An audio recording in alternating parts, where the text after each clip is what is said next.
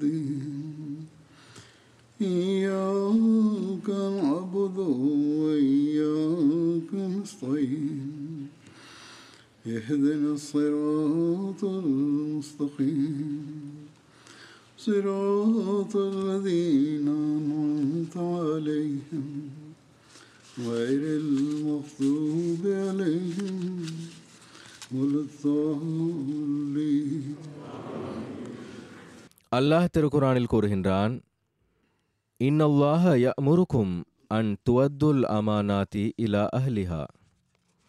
நீங்கள் அமானத்துகளை நம்பி ஒப்படைக்கப்பட்டவற்றை அவற்றிற்கு தகுதியானவர்களிடமே ஒப்படைக்க வேண்டும். பிறகு ஒரு ஹதீஸ் வருகிறது. அஜரத் நபிகள் நாயகம் சல்லல்லாஹூ அலைஹி கூறினார்கள் மக்களின் விவகாரங்களை பார்ப்பதற்கான ஏதேனும் ஒரு பொறுப்போ அல்லது அந்தஸ்தோ வழங்கப்பட்டிருக்கிறதென்றால் அல்லது மக்களின் கண்காணிப்பவராக நியமிக்கப்பட்டிருந்தால் அது ஓர் அமானிதமாகும். ஆக இந்த அடிப்படையில் நமது ஜமாத் அமைப்பிலும் கூட ஒவ்வொருவருக்கும் நியமிக்கப்படும் ஒவ்வொரு பொறுப்பும் அல்லது தொண்டும் அமானிதமாகும். ஜமாத் அமைப்பில் எல்லா மட்டத்திலும் நாம் பொறுப்பாளர்களை தேர்ந்தெடுக்கின்றோம். உள்ளூர் மட்டத்திலிருந்து தலைமையக தேசிய மட்டம் வரை. இதேபோன்று தலைமையகத்தில் உள்ளார்கள்.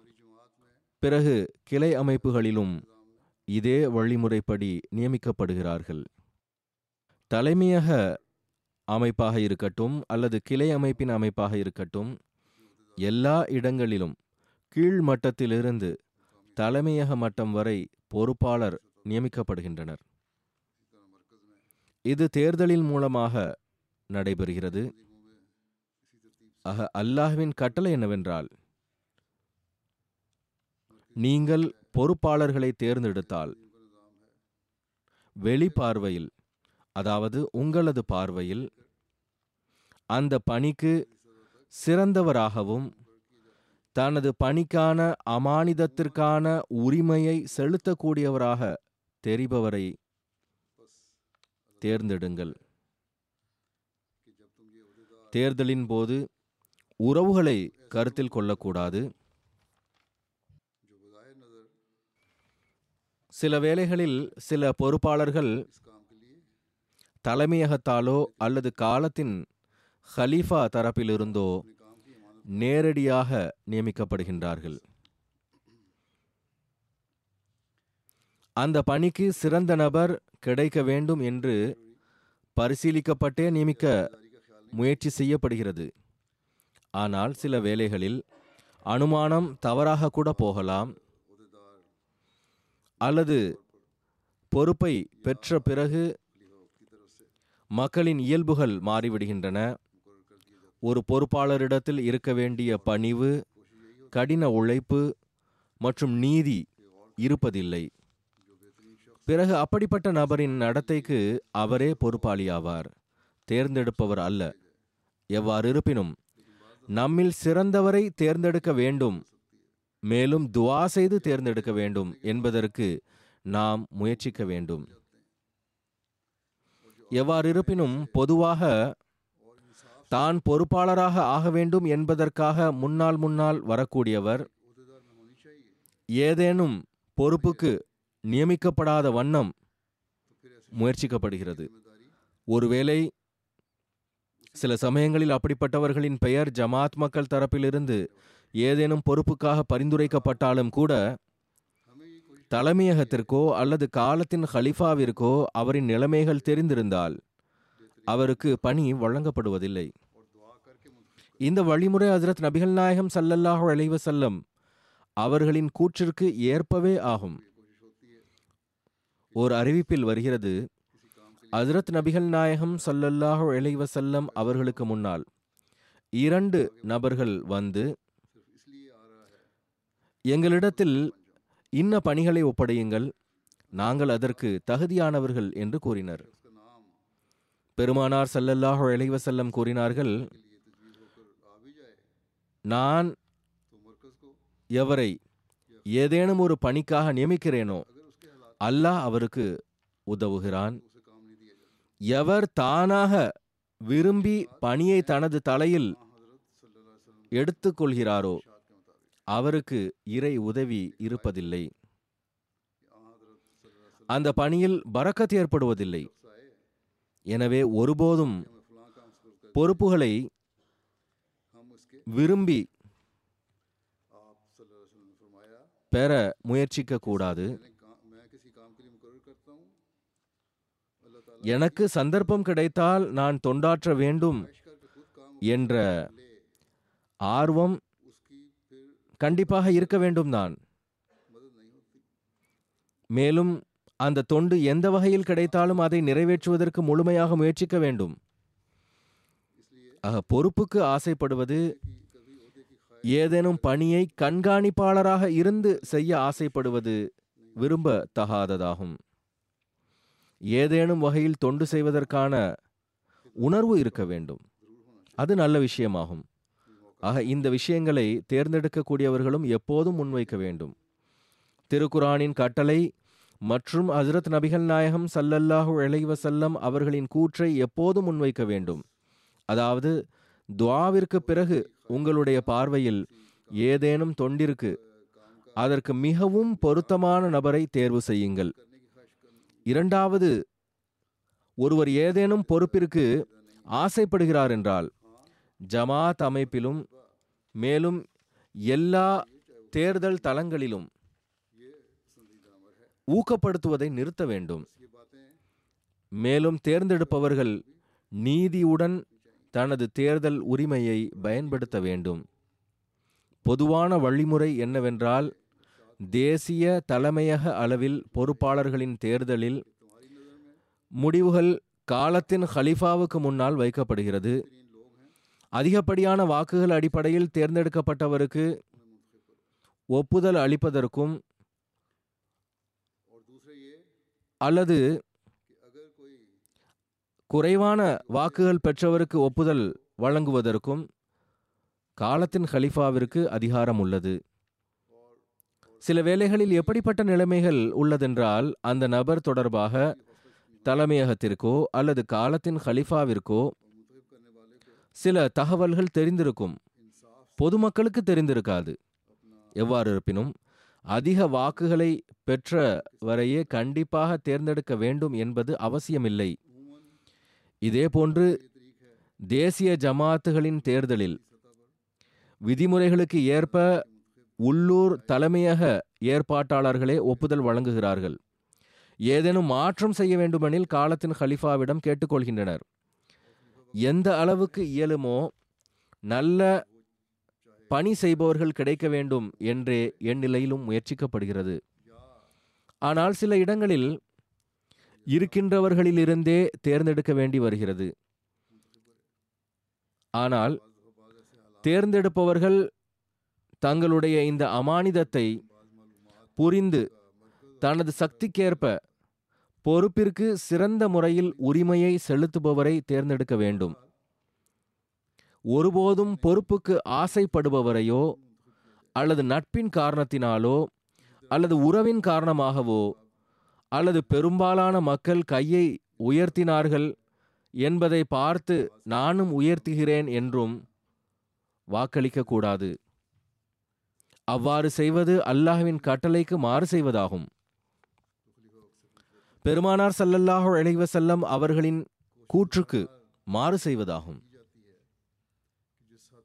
ஜமாத்தின் பிரதான அமைப்பின் தேர்தல் இந்த ஆண்டு இல்லை என்றாலும் அது முடிந்துவிட்டாலும் கிளை அமைப்புகளின் தேர்தல்கள் நடக்க இருக்கின்றன. சில இடங்களில் அன்சார் சில இடங்களில் ஹுத்தாம் சில இடங்களில் லஜ்னாக்கான தேர்தல் நடக்க இருக்கின்றன.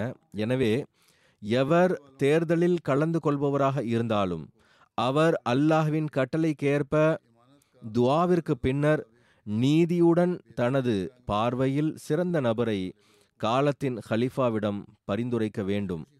மற்றும் தனது வாக்கு செலுத்தும் உரிமையை கிளை அமைப்புகளின் உறுப்பினர்கள் பயன்படுத்த வேண்டும்.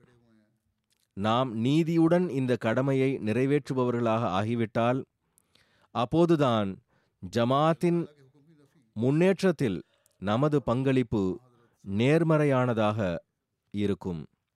மேலும் நாம் அல்லாஹ்வின் திருப்தியை பெறுபவர்களாக ஆவோம். இத்துடன் நான் பொறுப்பாளர்களுக்கும் அவர்களின் பொறுப்புகளின் பக்கம் கவனமூட்ட விரும்புகிறேன். நிச்சயமாக ஜமாத் பொறுப்பாளர்கள் தேர்ந்தெடுக்கப்பட்டு விட்டார்கள்தான் அவர்களுக்கு தங்களின் பொறுப்புகள் பற்றிய உணர்வு இருக்க வேண்டும். அல்லாஹ் நமக்கு தொண்டாற்றுவதற்கான நல்வாய்ப்பை வழங்கியுள்ளான். அவனது அருளை பெறுவதற்கு நாம் நம் சுயநலத்திற்கு அப்பாற்பட்டு நமது பணிகளை அல்லாஹ்வின் திருப்தியை பெறுவதற்காக செய்ய வேண்டும் என்பதை எப்போதைக்கும் கருத்தில் கொள்ள வேண்டும். சில பொறுப்பாளர்கள் தொடர்பாக அவர்களிடத்தில் பணிவு இல்லை. அந்த பொறுப்பு கிடைத்த பிறகு அவர் அசாதாரணமான மனிதராக மாறிவிட்டார் போன்று வெளிப்படுத்தப்படுகிறது என முறையீடு வருகிறது.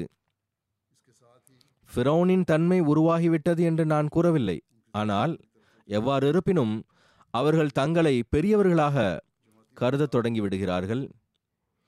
குறிப்பாக எந்த பொறுப்பாளர்கள் நேரடியாக நியமிக்கப்படுகிறார்களோ மேலும் அவர்கள் வாழ்க்கையை அர்ப்பணித்தவர்களாக இருந்து அவர்களிடத்தும் இந்த விஷயம் உருவாகிறது என்றால் பிறகு அது பொறுத்து கொள்ள இயலாததாகும்.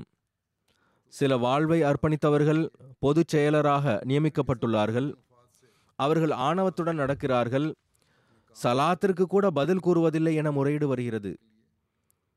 அவ்வாறு நடந்து கொள்பவர்கள் தன்னை சீர்படுத்திக் கொள்ளுங்கள். அல்லாஹ் தொண்டாற்றுவதற்கான வாய்ப்பு வழங்கியுள்ளான் என்றால் பூமியில் குனியுங்கள். ஒவ்வொரு சிறியவருடனும் பெரியவருடனும் அன்புடனும் பணிவுடனும் சந்தியுங்கள். ஜமாத் உறுப்பினர்களுக்கு தொண்டாற்ற வேண்டும் என்பதற்காகவே நீங்கள் நியமிக்கப்பட்டுள்ளீர்கள். அவர்கள் மீது ஏதேனும் அதிகாரியைப் போன்று அதிகாரம் செய்வதற்கு அல்ல பிறகு சிலர் தனது பணியையும் கூட சரியாக செய்வதில்லை. இங்கு என்புறமிருந்தும் சில விவகாரங்கள் அறிக்கைக்காக அனுப்பப்படுகின்றன. அவைகள் அவர்களின் மேஜைக்கு கீழ் கிடக்கின்றன. எதுவரை நினைவூட்டப்பட்டதோ மீண்டும் மீண்டும் கேட்கப்பட்டதோ ஆறு மாதங்கள் அல்லது ஒரு வருடத்திற்கு பிறகு நாங்கள் தவறு செய்துவிட்டோம் சரியான நேரத்தில் நடவடிக்கை எடுக்க இயலவில்லை என பிறகு மன்னிப்பு கடிதம் எழுதுகிறார்கள்.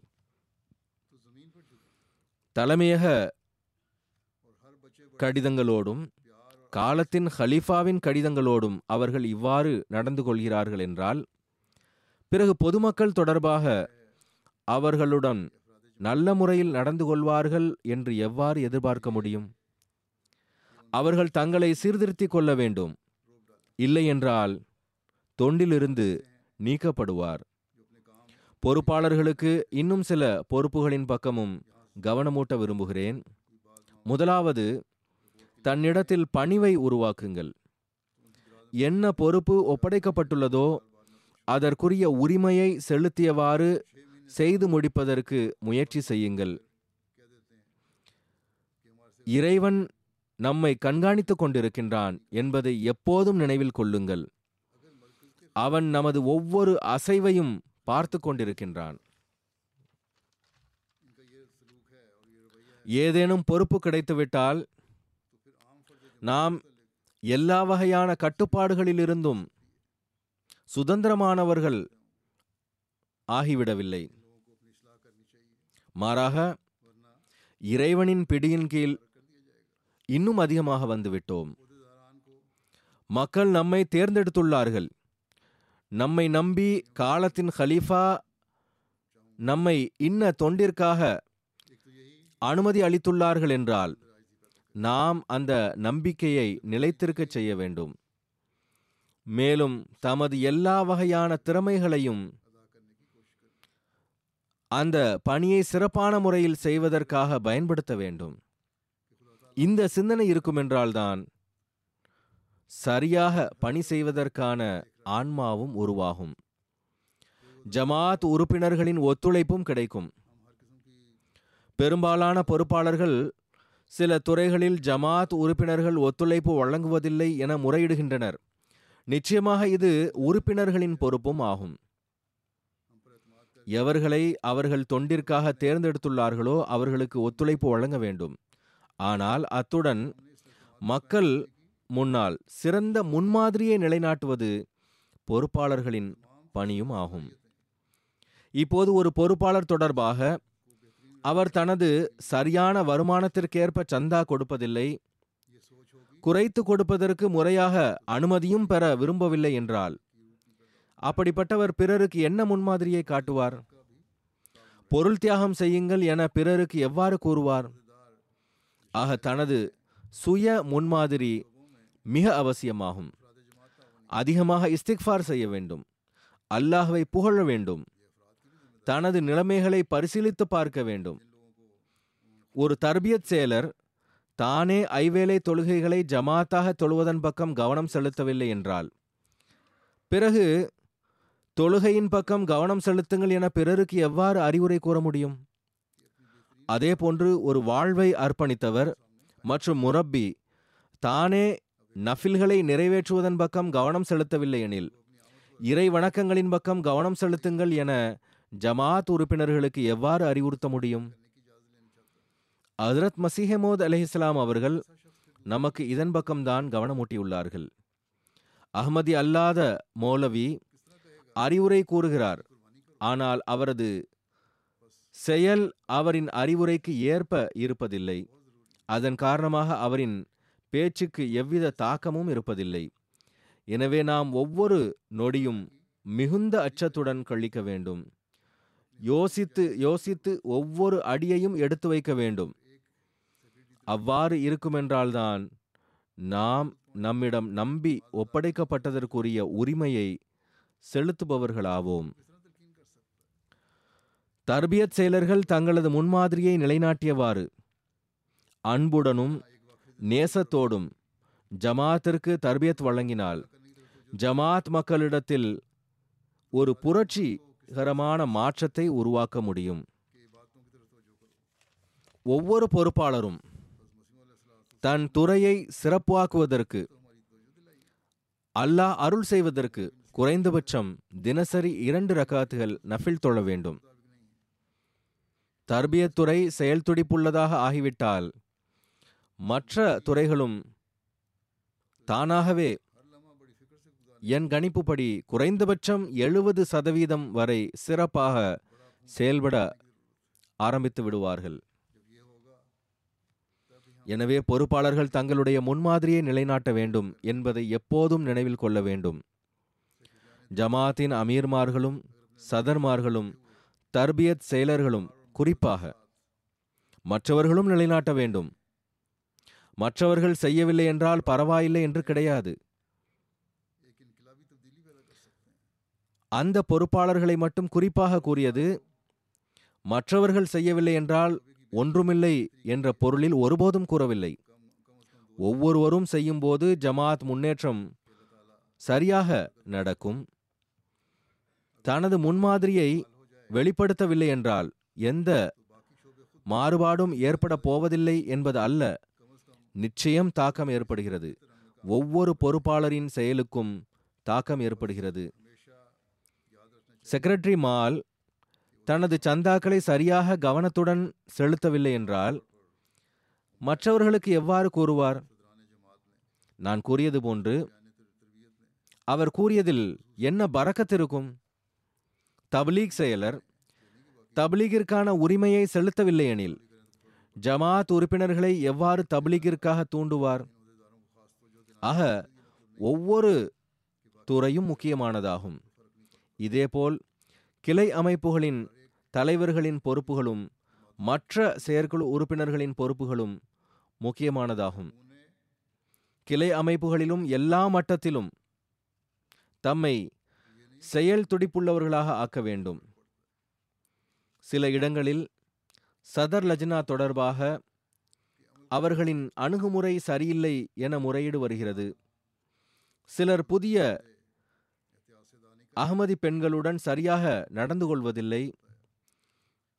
அவர்களை ஈர்ப்பதற்கு பதிலாக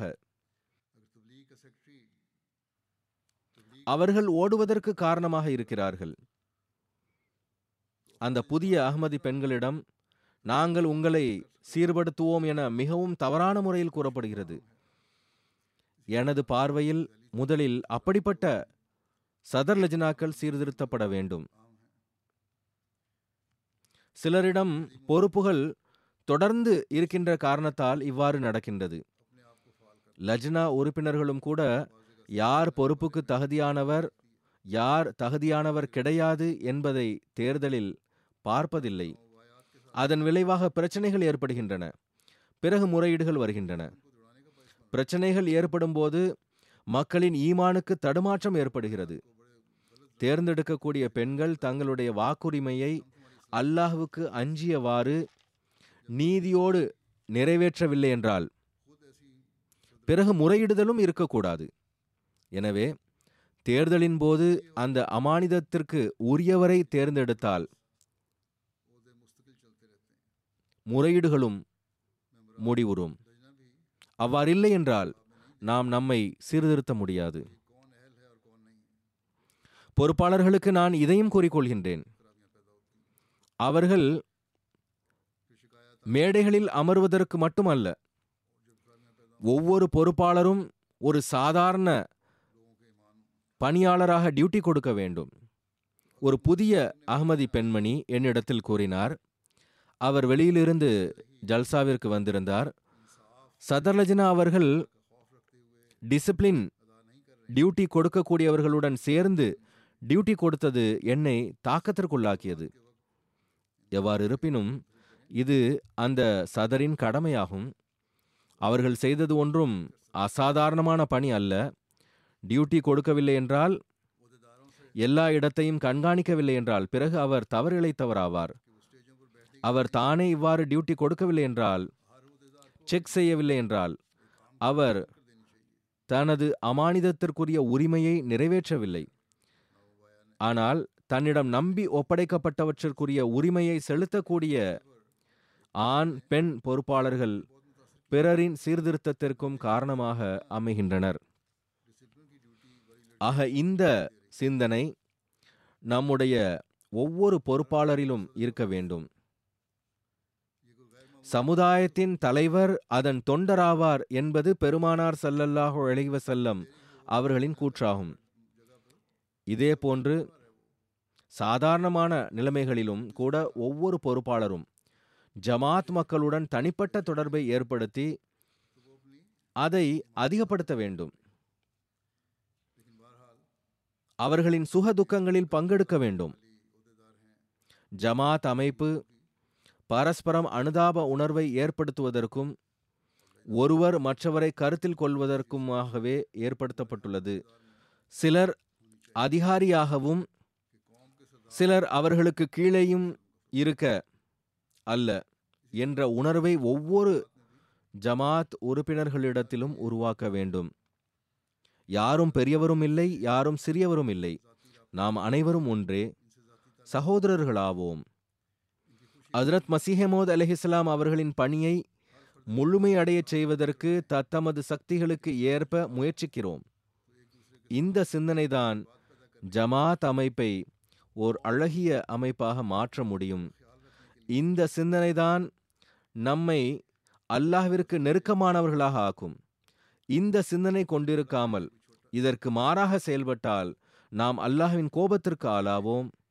ஒரு அறிவிப்பில் வருகிறது அதிரத் முவாக்கல் பின் யசார் அறிவிக்கிறார்கள் நான் பெருமானார் ஸல்லல்லாஹு இளைவசல்லம் அவர்களை இவ்வாறு கூற கேட்டேன். கூறினார்கள் எவரை அல்லாஹ் மக்களின் கண்காணிப்பாளராகவும் பொறுப்பாளராகவும் ஆக்கி அவர் மக்களை கண்காணிப்பதில் தமது கடமையை நிறைவேற்றுவதிலும் அவர்களுக்கு நல்லது செய்வதிலும் பலகீனம் காட்டினார் என்றால் அவர் மரணிக்கும்போது அல்லாஹ் அவருக்கு சொர்க்கத்தை ஹராமாக்கி விடுகின்றான் அவருக்கு சொர்க்கத்தை வழங்க மாட்டான். ஆக இது மிகப்பெரிய எச்சரிக்கையாகும். மிகவும் அச்சப்பட வேண்டிய விஷயமாகும். பிறகு இன்னொரு அறிவிப்பில் வருகிறது ஹசரத் நபிகள் நாயகம் சல்லல்லாஹு அலைஹி வசல்லம் கூறினார்கள் உங்களில் ஒவ்வொருவரும் கண்காணிப்பாளராவார் மேலும் அவரிடம் அவரின் பொறுப்பில் உள்ளவர்கள் தொடர்பாக கேட்கப்படும். இது ஒரு நீண்ட அறிவிப்பாகும். மற்றவைகள் பற்றியும் கூறப்பட்டுள்ளது கண்காணிப்பாளர் தொடர்புடையதை மட்டும் நான் படிக்கின்றேன். கூறினார்கள் அமீரும் கண்காணிப்பாளராவார். அதாவது இதில் பொறுப்பாளர்களும் அடங்குவர். அவர்களும் கண்காணிப்பாளர்கள் ஆவர். ஒவ்வொருவரிடமும் தன் கீழ் உள்ளவர்கள் தொடர்பாக கேட்கப்படும். கீழ் உள்ளவர்கள் என்பதன் பொருள் அவர்கள் மீது ஆட்சி செய்யப்படுவதல்ல. மாறாக எவர்களுக்கு உதவி செய்வதற்காகவும் சீர்திருத்தத்திற்காகவும் நன்மைக்காகவும் பொறுப்பாளியாக ஆக்கப்பட்டுள்ளீர்களோ? அவர்களாவர். ஆக அந்த ஹதீஸிலேயே உதாரணம் கொடுக்கப்பட்டுள்ளது. கணவன் தனது வீட்டின் கண்காணிப்பாளராவார். மனைவி தனது குழந்தைகளின் கண்காணிப்பாளராவார். கண்காணிப்பாளர் என்பது அவர்களின் மீது ஆட்சி செய்வது அன்று அவர்களின் முன்னேற்றத்திற்காக திட்டங்கள் தீட்டுவதற்கும் அவர்களின் தேவைகளை நிறைவேற்றுவதற்கும் கண்காணிப்பாளராவார். ஆக இந்த பொறுப்பை நிறைவேற்றவில்லை என்றால் பெருமானார் சல்லல்லாஹோ அலைஹி செல்லம் அவர்களின் கூற்றிற்கேற்ப சொர்க்கம் ஹராமாகி விடுகிறது. ஆக கண்காணிப்பாளராக ஆக்கப்பட்டுள்ளவர்கள் பொறுப்பாளர்களாக ஆக்கப்பட்டுள்ளவர்கள் சரியான முறையில் பணி செய்யவில்லை என்றால் தமது பகுதியில் காலத்தின் ஹலீஃபாவின் பிரதிநிதியாக இருக்கிறார்கள் என்றால் பெயர்தாங்கிய பிரதிநிதி ஆவார்கள். அவர்கள் காலத்தின் ஹலீஃபாவுக்கும் அவப்பெயர் ஏற்படுத்துகின்றனர். காலத்தின் ஹலீஃபாவையும் பாவியாக ஆக்குகின்றனர். நான் உதாரணம் கூறியது போன்று பல மாதங்களாக அறிக்கை அனுப்புவதில்லை. உண்மையில் அவர்கள் தங்களை சீர்திருத்தவில்லை என்றால் அப்படிப்பட்ட மக்களை நீக்குவதை தவிர என்னிடத்தில் வேறு எந்த தீர்வும் இல்லை. இவ்வாறு நான் அவர்களின் குற்றத்தில் பங்கெடுக்காமல் இருப்பேன். ஆக நானும் அல்லாஹ்விடம் பாவ மன்னிப்பு கோருகிறேன். இவர்களும் பாவ மன்னிப்பு கோர வேண்டும். தங்களை சீர்திருத்த வேண்டும்.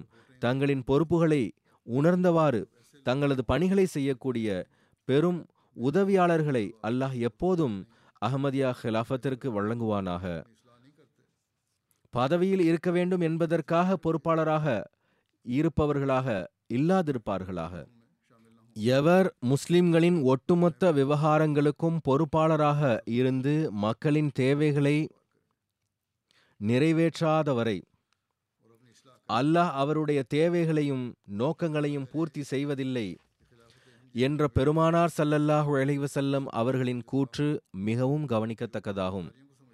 ஆக எங்கு இது காலத்தின் ஹலீஃபாவின் பொறுப்போ அதே வேளையில் தத்தமது ஜமாத்துகளில் எவர்களெல்லாம் காலத்தின் ஹலீஃபாவின் பிரதிநிதிகளாக இருக்கும் அனைத்து பொறுப்பாளர்களின் மீதும் பெரும் பொறுப்பு உள்ளது.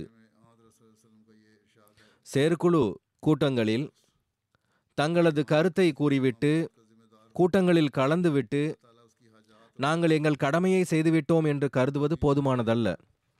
மக்களின் நன்மைக்காக திட்டங்கள் தீட்டுவது பிறகு அதை நடைமுறைப்படுத்துவது மிக முக்கியமானவையாகும். நம்மிடம் இருக்கக்கூடிய வசதி வாய்ப்புகளுக்கு உள் இருந்தவாறு.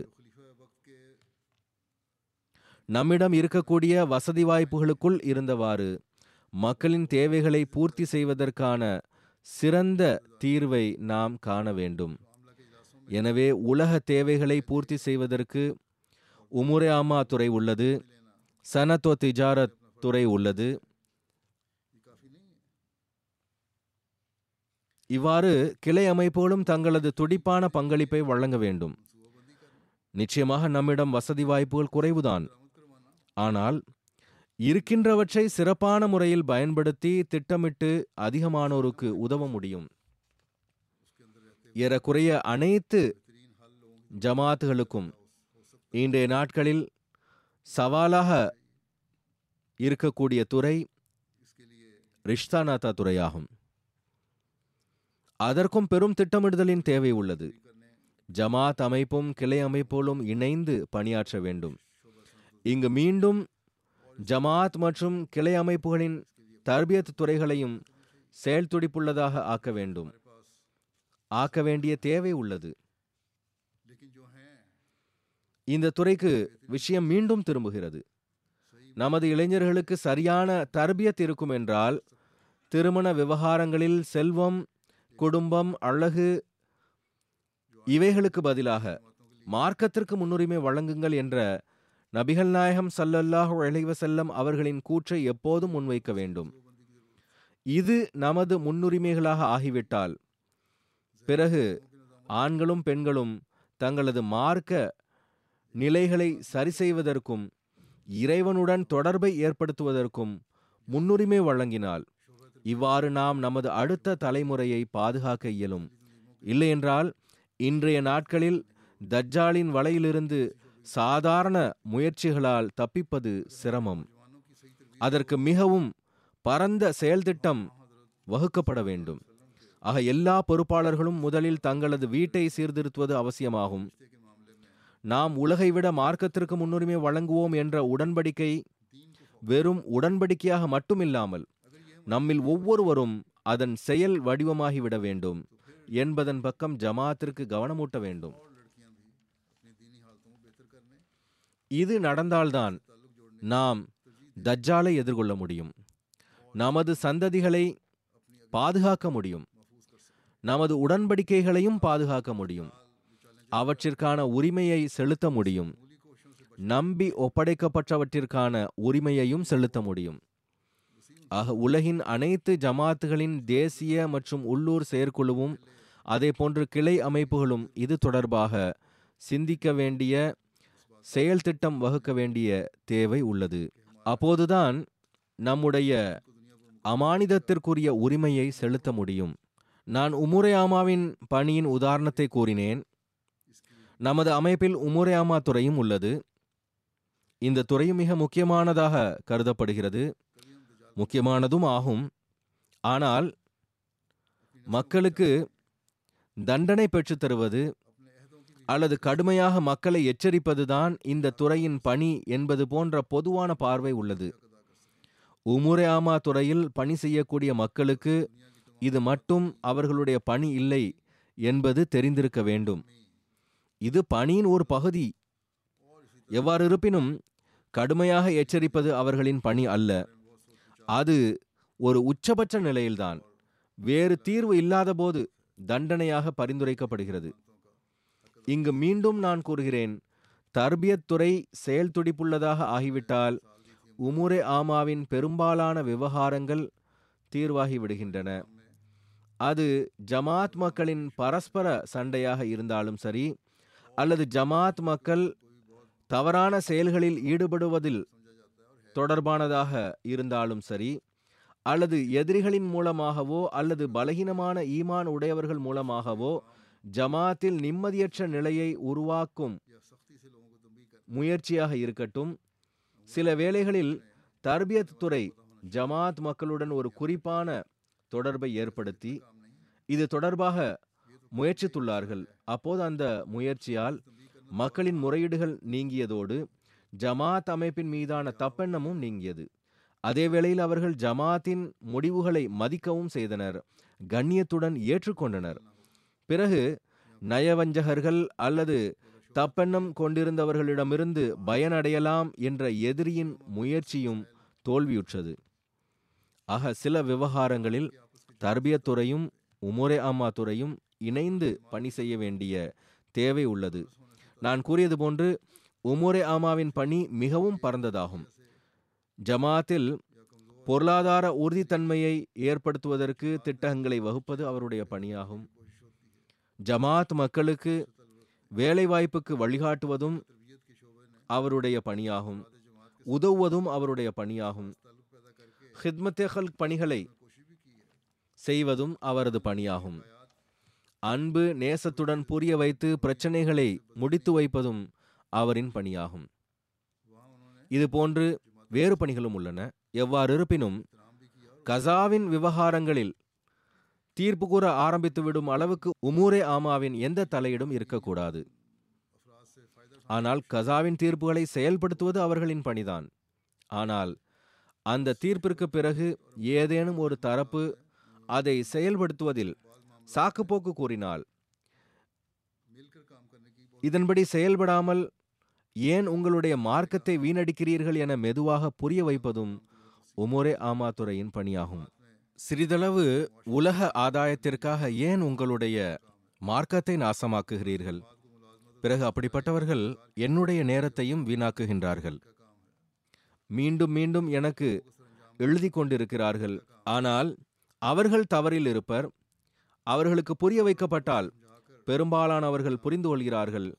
எவ்வாறு இருப்பினும் தண்டனை பெற்றுக் கொடுப்பது மட்டும் உமரே ஆமாவின் பணி இல்லை மாறாக அந்த தண்டனையிலிருந்து மக்களை பாதுகாக்க வேண்டும். மேலும் அதற்காக அவர்களால் இயன்ற முயற்சியை செய்ய வேண்டும். எங்கேயேனும் தவறு நடக்க கண்டால் அல்லது அதனால் ஜமாத் நலனுக்கு இழப்பு ஏற்படும் என கருதினால் உடனடியாக தர்பியத் துறையையும் உடன் இணைத்து கொண்டு முரப்பிகளுடைய உதவியையும் பெற்று ஜமாத் நலனை பாதுகாக்கும் அதே வேளையில் மக்களின் ஈமானை பாதுகாப்பதற்கான முயற்சிகளையும் செய்ய வேண்டும். சில வேலைகளில் பொறுப்பாளர்களின் நடத்தை அமைப்பு தொடர்பாக தப்பெண்ணங்களை உருவாக்கி விடுகின்றது. உதாரணமாக எவரேனும் தனது தேவைக்காக காலத்தின் ஹலிஃபாவிடம் விண்ணப்பம் கொடுத்துள்ளார். என்றால் சதர் ஜமாத்தோ அல்லது அமீர் ஜமாத்தோ அல்லது உமுரே அமாவோ அல்லது வேறு ஏதேனும் சம்பந்தப்பட்ட துறையில் பணி செய்பவர் அந்த நபரிடத்தில் நீ எங்கள் மூலமாக ஏன் விண்ணப்பிக்கவில்லை? என்று கடுமை காட்டுகின்றனர். விஷயம் கிடப்பில் விழுந்து விடுகிறது. தலைமையகத்திலிருந்து உடனடியாக அறிக்கை அனுப்புமாறு கூறப்பட்டால் பதில் தரப்படுவதில்லை. அந்த நபருக்கு தப்பெண்ணம் ஏற்படுகிறது. எனக்கு நேரடியாக எழுதுகின்றனர் எங்களுடைய விண்ணப்பங்கள் சென்றடைவதில்லை என்ற தப்பெண்ணம் ஏற்படுகிறது. நீண்ட நாட்கள் நடவடிக்கை எடுக்கப்படாத போது நமது விண்ணப்பங்கள் காலத்தின் ஹலிஃபாவிற்கு சென்று சேர்வதே இல்லை என்று நினைக்கின்றனர். ஒரு பக்கம் எங்களிடம் ஏன் கேட்கவில்லை? மறுபக்கம் எங்களிடம் கேட்காததனால் அதற்கு நடவடிக்கை எடுக்காமல் இருப்பது இதனால் பிறகு காலத்தின் ஹலிஃபாவின் மீதும் காலத்தின் ஹலிஃபாவின் அலுவலகத்தின் மீதும் தப்பெண்ணம் ஏற்படுகிறது. ஆனால் இவை அனைத்தும் தவறாகும். ஒவ்வொரு கடிதமும் கிடைக்கிறது. இங்கு வரக்கூடிய அனைத்தும் படிக்கவும் படுகிறது. திறக்கவும் படுகிறது. அது தடுத்து நிறுத்தப்படுவதில்லை. எல்லா வகையான விண்ணப்பங்களும் சம்பந்தப்பட்ட ஜமாத்திற்கு அறிக்கைக்காக அனுப்பவும் படுகிறது. எவ்வாறு இருப்பினும் ஜமாத் மக்களுக்கு நான் கூறிக்கொள்வது என்னவென்றால் இங்கு எந்த கடிதம் வந்தாலும் அது திறக்கப்படுகிறது படிக்கப்படுகிறது அதன் மேல் நடவடிக்கையும் எடுக்கப்படுகிறது. சம்பந்தப்பட்ட ஜமாத்தின் துறை அதற்கு பதில் தருவதில் தாமதித்தால் அப்படிப்பட்ட பொறுப்பாளர்கள் அவர்களின் இந்த செயல் ஜமாத் உறுப்பினர்களுக்கும் காலத்தின் ஹலிஃபாவிற்கும் இடையே இடைவெளியை ஏற்படுத்துகிறது என அச்சப்பட வேண்டும். ஜமாத் அமைப்பின் மீது தப்பெண்ணத்தை ஏற்படுத்துகிறார்கள். மேலும் இவ்வாறு அந்த சம்பந்தப்பட்ட பொறுப்பாளர்கள் பாவியாகவும் ஆகிறார்கள். ஒருவருடைய ஈமானோடு விளையாடி தன்னைத்தானே பாவியாக்குகிறார். ஆக அப்படிப்பட்ட மக்கள் அச்சப்பட வேண்டும். ஒவ்வொரு பொறுப்பாளரும் இதை புரிய வேண்டும். குறிப்பாக ஜமாத் மக்களின் தேவைகளை கருத்தில் கொள்ளக்கூடிய பணி எவரிடத்தில் உள்ளதோ அவர் சோம்பேறித்தனம் காட்டினால் மக்களின் உரிமையை வழங்கவில்லை என்றால் நம்பி ஒப்படைக்கப்பட்டவற்றிற்கு மாறு செய்தது மட்டுமின்றி அல்லாஹ்வின் பிடியிலும் வந்துவிடுவார்கள் பெருமானார் சல்லல்லாஹு அலைவசல்லம் அவர்களின் கூற்று அறிவிப்பில் வருகிறது எந்த இமாம்? இதன் பொருள் பொறுப்பாளரும் ஆவார். எந்த இமாம் தேவையுடையோர்கள் ஆதரவற்றோர்கள் மற்றும் ஏழைகளுக்கு தனது கதவை அடைத்து வைக்கின்றாரோ? அல்லாஹ் அவருடைய தேவைகளுக்கு வானத்தின் கதவை அடைத்து விடுகின்றான். ஆக இதுபோன்று ஒரு பொறுப்பாளர் சிந்தனை உடையவராக இருக்கிறார் என்றால் அல்லது அவரது அலுவலகத்தில் பணிபுரியும் ஊழியர் உள்ளாரெனில் அல்லாஹுக்கு அஞ்சியவாறு மக்களின் தேவையை பூர்த்தி செய்வதில் விரைய வேண்டும். அல்லது குறைந்தபட்சம் விரைவில் அறிக்கை அனுப்புங்கள். பிறகு எந்த அளவு வரை அறிக்கை நிறைவேற்ற இயலும் என்று அதை பரிசீலனை செய்வது தலைமையகத்தின் பணியாகும். ஆனால் பதிலே கொடுக்காமல் இருப்பதும் விண்ணப்பத்தை ஒரு மூலையில் வைத்து விடுவதும் பெரும் குற்றமாகும். ஆக இயன்ற அளவு அல்லாஹ்வின் திருப்தியை பெற முயற்சிக்க வேண்டும். எல்லா நன்மையை செய்வதன் பக்கமும் கவனம் செலுத்துங்கள். பெருமானார் சல்லல்லாஹு அலைஹி செல்லம் கூறினார்கள் நீங்கள் எங்கிருந்தாலும் அல்லாஹ்வின் அச்சத்தை மேற்கொள்ளுங்கள். ஏதேனும் தீய செயல் செய்துவிட்டால் அதன் பின்னர் நன்மை செய்ய முயற்சியுங்கள். இந்த நன்மையானது தீமையை அழித்துவிடும். மேலும் மக்களுடன் நல்லொழுக்கத்துடன் நல்ல முறையில் நடந்து கொள்ளுங்கள். இதே போன்று இன்னொரு அறிவிப்பில் வருகிறது. பெருமானார் சல்லல்லாஹு அலைவசல்லம் அவர்கள் அபு மூசா அவர்களையும் மஹாஸ் பின் ஜபல் அவர்களையும் யமனின் இரு வேறு பகுதிகளுக்கு ஆளுநராக நியமித்து அனுப்பியபோது இவ்வாறு அறிவுரை கூறினார்கள். எளிதை ஏற்படுத்துங்கள் சிரமங்களை உருவாக்காதீர்கள். அன்பையும் நேசத்தையும் பரப்புங்கள் வெறுப்பை வளர விடாதீர்கள் இந்த அறிவுரைகளை மக்களுடன் அதிக தொடர்புடைய ஒவ்வொரு பொறுப்பாளரும் அடிப்படை வழிகாட்டலாக தம்முன் வைக்க வேண்டும். ஆக இந்த வழிமுறைகளின்படி பொறுப்பாளர் ஜமாத் மக்களுக்கு தொண்டாற்றும் உரிமையை நிறைவேற்ற முடியும். மேலும் அவர்களின் ஈமானை பாதுகாப்பதிலும் பங்களிப்பை செலுத்த இயலும். மேலும் ஜமாத்தின் ஒற்றுமையை நிலைநாட்டுவதிலும் பங்களிப்பை செலுத்த இயலும். தங்களின் அமானிதத்தின் உரிமையையும் செலுத்த முடியும். இவை இருக்குமென்றால் பிறகு எப்படிப்பட்ட அழகிய இஸ்லாமிய சமூகம் உருவாகும் என்றால் அதை உருவாக்கவே ஹசரத் மசிஹமோத் அலஹிஸ்லாம் அவர்கள் வந்தார்கள். மேலும் நாம் அன்னாரை ஏற்று பையத் உடன்படிக்கை செய்துள்ளோம். எனவே ஒருவர் தமது அமானிதங்களுக்குரிய உரிமையை வழங்க வேண்டும் என்பதற்காக ஜமாத் மக்கள் அவரை தேர்ந்தெடுத்துள்ளனர் அல்லது தேர்ந்தெடுப்பர் என்பதை பொறுப்பாளர் எப்போதும் நினைவில் கொள்ள வேண்டும். ஆனால் தேர்ந்தெடுப்பவர்கள் இந்த சிந்தனையுடன் தேர்ந்தெடுக்கவில்லை என்றாலும் இப்போது பொறுப்பாளர்களின் பணி என்னவென்றால் அல்லாஹ் அவர்களுக்கு வழங்கியிருக்கக்கூடிய அமானிதத்திற்குரிய உரிமையை நிறைவேற்ற வேண்டும். மேலும் தமது கடமைகளை நல்ல நியத்துடன் செய்ய வேண்டும். அல்லாஹ்வின் மீதான அச்சத்தை உள்ளத்தில் கொண்டவாறு நிறைவேற்ற வேண்டும். அல்லாஹ்வின் திருப்தியை பெறுவதற்காக செய்ய வேண்டும். காலத்தின் ஹலீஃபாவின் பேருதவியாளராக இருந்து செய்ய வேண்டும். இயன்ற அளவு மக்களின் ஈமானின் உறுதிப்பாட்டிற்காகவும் அவர்களுக்கு நன்மை பயப்பதற்காகவும் செய்யுங்கள். இந்த சிந்தனை இருக்குமென்றால் இந்த சிந்தனையுடன் தங்களுடைய கடமையை நிறைவேற்றுவார்கள் என்றால் அல்லாஹ் உங்களின் பணிகளில் அருள் செய்வான். மேலும் எல்லா சந்தர்ப்பங்களிலும் உதவியாளனாக இருப்பான். அவ்வாறு இல்லை என்றால் பிறகு நாம் தக்குவாவை விட்டு விலகிச் செல்பவர்களாக இருப்போம். இறைவனுக்கும் மாறு செய்வோம். காலத்தின் ஹலிஃபாவிற்கும் மாறு செய்வோம். சரியோ தவறோ எவர்கள் நம்பிக்கை வைத்தார்களோ அவர்களின் ஈமானுக்கும் இழப்பை ஏற்படுத்துபவர்களாக இருப்போம். ஹஜ்ரத் மசிஹமோத் அலைஹிஸ்லாம் அவர்கள் கூறுகிறார்கள் தன்னிடத்தில் நம்பி ஒப்படைக்கப்பட்டவற்றையும் உடன்படிக்கையையும் பாதுகாப்பவர்களே நம்பிக்கையாளர்கள் ஆவர். அதாவது அமானிதத்தை வழங்குவதிலும் உடன்படிக்கையை நிறைவேற்றுவதிலும் தக்வா மற்றும் எச்சரிக்கையின் சிறு பகுதியை கூட விடுவதில்லை. பிரிதோர் இடத்தில் அன்னார் கூறுகிறார்கள் மனிதனின் படைப்பில் இரண்டு வகையான அழகுகள் உள்ளன. ஒன்று நல்ல முறையில் ஒரு விவகாரத்தை அணுகுதல். அது என்னவென்றால் மனிதன் இறைவனின் அனைத்து அமானிதங்களையும் உடன்படிக்கைகளையும் நிறைவேற்றுவதில் இயன்ற அளவு எந்த செயலும் மரணித்து விடக்கூடாது என்பதில் கவனமாக இருக்க வேண்டும். அமானிதங்களுக்குரிய உரிமையை செலுத்துவதில் எந்த அமலும் வீணாகிவிடக்கூடாது அதேபோன்று மனிதன் படைப்பினங்களுக்குரிய அமானிதங்கள் மற்றும் உடன்படிக்கைகள் தொடர்பாகவும் கவனமாக இருப்பது கடமையாகும். அதாவது இறைவனுக்குரிய உரிமைகள் மற்றும் படைப்பினங்களுக்குரிய உரிமைகளில் இறை அச்சத்துடன் நடக்க வேண்டும். அதையே நல்ல முறையில் விவகாரத்தை அணுகுதல் அல்லது ஆன்மீக அழகு என்று கூறலாம். எனவே ஒவ்வொரு பொறுப்பாளரும் நினைவில் கொள்ள வேண்டிய விஷயம் என்னவென்றால் நாம் நம்மிடத்தில் ஆன்மீக அழகை உருவாக்க வேண்டும். அஸ்ரத் மசிஹமோத் அலிஹிசலாம் கூறிய இந்த விஷயங்கள் குறிப்பாக பொறுப்பாளர்களுக்காகும்.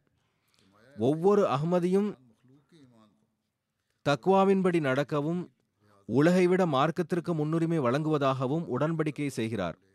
ஆனால் பொறுப்பாளர்கள் மற்றும்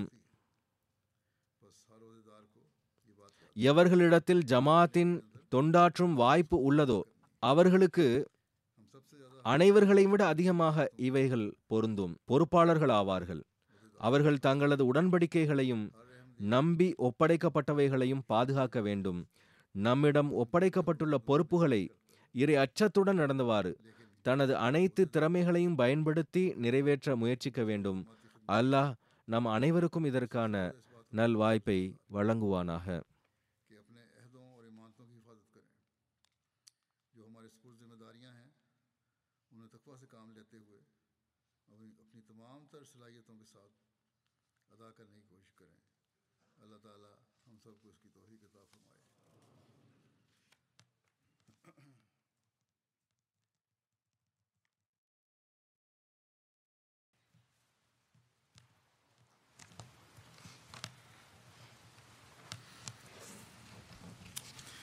الحمد لله الحمد لله نحمده ونستعينه ونستغفره ونؤمن به ونتوكل عليه ونعوذ بالله من شرور أنفسنا ومن سيئات أعمالنا.